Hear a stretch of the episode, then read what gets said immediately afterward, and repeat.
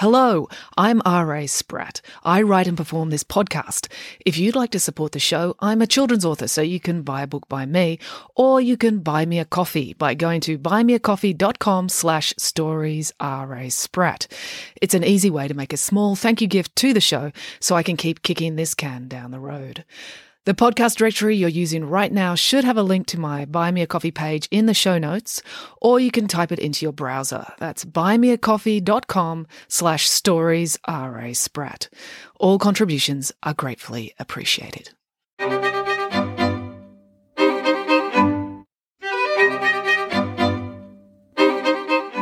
Hello and welcome to Bedtime Stories with me, R.A. Spratt.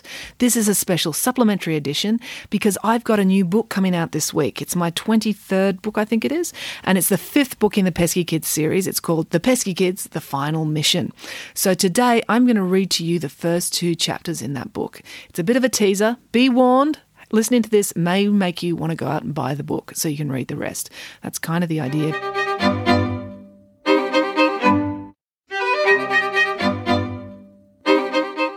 Here we go. Page one, prologue.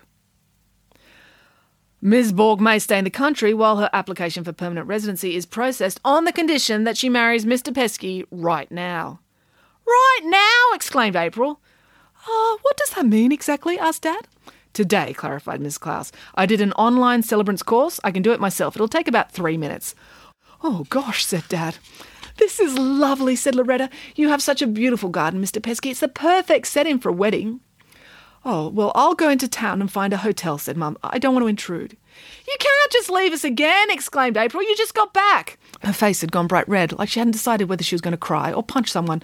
Probably, knowing April, it would end up being both. Besides, this is Currawong, said Finn. There are no hotels. It's true. There's just Mrs. Shahani's Airbnb, said Loretta. It's not really a proper Airbnb. It's just a futon in her garage. You'll be sleeping next to her Mitsubishi Mirage. Mum wasn't pretending to be a bumbling academic anymore, but she didn't look like a ruthless operative either. It's been eleven years, Harold, said Mum. I know you've moved on. In the prison, they showed me photographs. They told me about your upcoming wedding. Dad turned to Ingrid. She was staring at him in that unnerving way that made him so uncomfortable. But somewhere along the way, he'd become comfortable with the way she made him uncomfortable. Well, yes, said Dad. Ingrid is my betrothed. I have made a commitment. We are going to get married. No, said Ingrid. It was shocking. She had raised the volume of her voice, which is something she had never done before. This cannot go on. I cannot live a lie.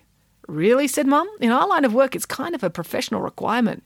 Yeah, you lied for years about not being able to speak English, Finn reminded her. But this is a big lie, said Ingrid. I cannot marry you, Harold. Oh, said Dad. He didn't know how to react. He was terrified of Ingrid, but he'd been getting used to the idea of having to live with her for the rest of his life. She'd made him feel safe. Oh, it's the saggy brown dressing gown, isn't it? said Loretta with a sigh. We all love you, Mr. Peski, but there are some things a woman can't overlook. No, it is not Mr. Peski's ugly clothes, or weak personality, or shameful cowardice, said Ingrid. I grow to like, even respect him, even with all of this. Ah, oh, said Loretta. She hugged April's arm. This is so romantic. Harold, I cannot marry you, said Ingrid, because I love another. Then you're going to have to come with me, said the immigration official, taking a pair of handcuffs from his belt. Ingrid shook her head. I'm afraid I can't agree to that either. She clenched her fists. Then suddenly, every sprinkler in Dad's garden came on simultaneously. The immigration officials yelped with shock. The water was cold, and it wasn't tap water. It was Dad's special irrigation blend. It was pre mixed with manure and smelled really, really bad. Run! yelled Joe. He was standing by the tap, the faucet still in his hand. Ingrid ran.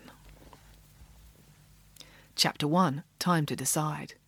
We need to get out of here now, said Mum. This debacle will send up red flags online. Our security's been compromised. We're not safe here anymore. Mum was watching the immigration vehicles pull out from the end of the driveway. A couple of them had tried chasing Ingrid on foot, but they were not an athletic bunch. They soon hurried back and sped off in their cars. Joe, Finn, April, Loretta, and Dad were preoccupied with cleaning themselves up. They were still covered in manure laced water. We're not going anywhere, said April. I need a shower. I smell worse than Joe's feet. Pumpkin, get off! Pumpkin was rubbing his face lovingly on April's soggy sock. I quite like the smell, said Dad, sniffing his own shirt. It's the smell of spring in the garden. Spring in the garden after a flock of chooks has pooped all over everything, said April. You're not listening. You need to pack a bag now, said Mum. We need to leave this building in less than three minutes. If our cover is blown, there could be helicopters on the way here already.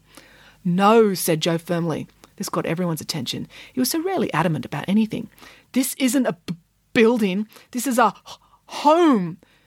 Technically, it is a building, said Finn. It'd be more accurate to say this is more than a building, it is a home. April whacked Finn with the back of her hand. Stop being pedantic when Joe is trying to be profound. Besides, Mrs. Peski, you have to be reasonable, said Loretta. This isn't a good time of year to travel. There are too many tourists in Europe, and Brazil is no fun when it's cold. You don't understand the seriousness of the situation. Your lives are in jeopardy, said Mum. The collective are probably already on their way here now. Pah, said April. I'm not worried about the collective. It's Professor Maynard I don't trust. She could be on her way here too, said Mum. We can get to the coast by nightfall. I've got enough cash to bribe our way onto a container ship bound for South America. Once we get to Chile, we can make our way across country to the Amazon jungle. I know a tribe will give us shelter. No one will ever find us. Nup, said Finn. I've got a history assignment due tomorrow. I've been working on it for weeks. I'm handing it in. Yeah, and I've been made captain of the school rugby team, said April. I've got responsibilities. Those drongos need me. And I l- like it here, said Joe. Harold, talk to them, said Mum. We need to leave. No, said Dad. We're not going anywhere. I'm tired of living in fear. Better to live in fear than to die in fear, said Mum. No, repeated Dad. I'm staying. I agree with the children. If someone comes here, we'll face that when it happens. Hopefully, it won't happen. You're mad, said Mum. Yes, agreed Dad. I know. No one was more aware of his mental health limitations than Dad himself. You can run if you want to. Mum turned to the children. Come with me. It's for your own good. Yeah, nah, said April. I'm taking a shower. She headed to the staircase. Pumpkin scrambled along behind, trying to lick her shoes. Mum looked at Joe. He looked at the floor. He didn't want to say anything. Mum knew what that meant. Finn asked Mum, You're the one who's always logical. You've damaged your credibility, said Finn.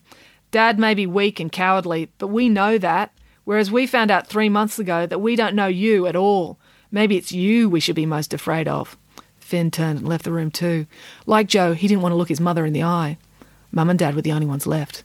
This is a mistake, said Mum. A terrible mistake. That's all right, said Dad. While you were away, we got used to making lots of those. The end. To find out what happens, you've got to read the rest of the book. You can order it through your local bookstore or go to my website, raspratt.com, and click on the book depository banner. They've got all my titles and free international shipping. Check it out. Until next time, goodbye.